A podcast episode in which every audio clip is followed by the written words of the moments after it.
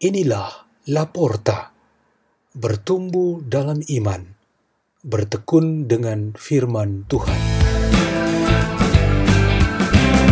Dibawakan oleh Daniel Nama dan Lutgardis Nona Lembata dari Gereja Santa Baneux Leboleba, Keuskupan Laran Tuka.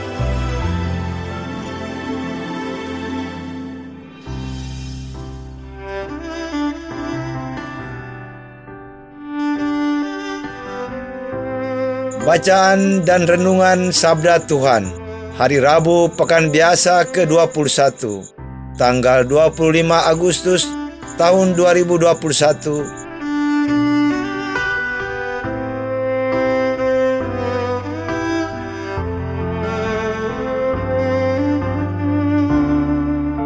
Inilah Injil Tuhan kita Yesus Kristus menurut Matius bab 23 ayat 27 sampai 32.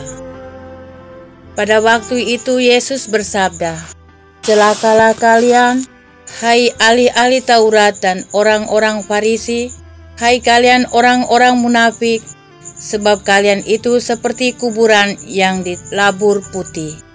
Sebelah luarnya memangnya tampak bersih, tetapi sebelah dalamnya penuh tulang belulang dan pelbagai jenis kotoran. Demikian pula kalian, dari sebelah luar nampaknya benar, tetapi sebelah dalam penuh kemunafikan dan kedurjanaan. Celakalah kalian, hai ahli-ahli Taurat dan orang-orang Farisi. Hai kalian orang-orang munafik, kalian membangun makam bagi nabi-nabi dan memperindah tugu peringatan bagi orang-orang saleh. Dan sementara itu kalian berkata, seandainya kami hidup pada sama nenek moyang kita, tentulah kami tidak ikut membunuh para nabi. Tetapi dengan demikian kalian bersaksi melawan dirimu sendiri bahwa kalian keturunan pembunuh nabi-nabi itu. Jadi, penuhilah takaran para leluhurmu. Demikianlah Injil Tuhan.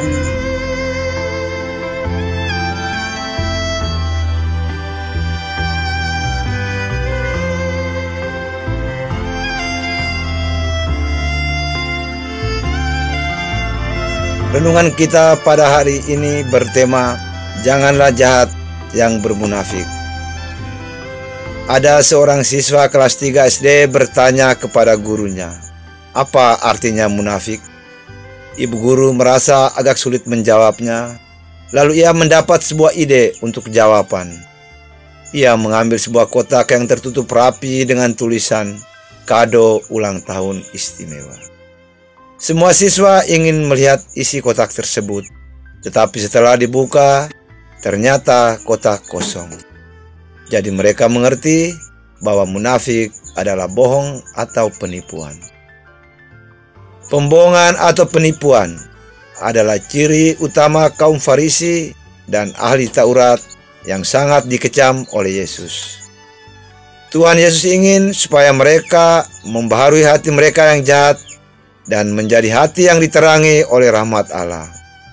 Mereka dipandang munafik dan penjahat karena hati mereka adalah untuk kesenangan diri sendiri, bukan untuk memuliakan Allah. Datangnya dosa dan kejahatan ialah dari dalam diri manusia. Dari dalam diri kita kadang kenajisan, kotoran pikiran dan hati manusia, kesombongan, kerakusan, iri hati, benci, dan nafsu kedagingan. Semua ini menghasilkan kebiasaan dan pola hidup jahat dan membentuk cara kita berbicara, bertindak, menilai, dan memperlakukan orang lain. Inilah yang menjadi dasar pemahaman kita bahwa setiap perbuatan baik itu indah di mata Tuhan, sedang setiap tindakan jahat buruk di hadapan Tuhan. Kebiasaan yang jahat melekat pada diri manusia. Orang jahat yang perbuatannya langsung dilihat memang akan langsung kita kenal sebagai kejahatan. Kata dan perbuatannya bisa langsung diketahui dan diakui, lalu kita dapat mempersiapkan diri untuk menghadapi atau paling kurang mengambil sikap terhadap mereka. Pendekatan manusiawi dan pendekatan hukum positif sering dipakai untuk menghadapinya. Masalah yang Yesus angkat justru kejahatan-kejahatan terbungkus kemunafikan. Mereka adalah orang jahat, diam-diam atau tenang-tenang, atau aktif di belakang. Hati dan pikirannya sangat jahat terhadap orang lain dan sulit untuk dideteksi. Yang tampak di luar mereka ialah santun, religius, rapi, berwibawa, dan teratur. Mereka bisa saja berjubah, memakai jas dan berdasi. Mereka bisa intelek dan moralis. Mereka bisa berduit dan punya pengaruh. Namun pada saat yang tepat, mereka dapat meledakkan kejahatan sehingga akibatnya sangat fatal. Jadi kejahatan yang dibungkus kemunafikan itu sangat terkutuk. Maka Tuhan Yesus juga memakai kata-kata kutukan celaka terhadapnya. Seorang pengikut Kristus seharusnya tidak boleh bersikap seperti ini.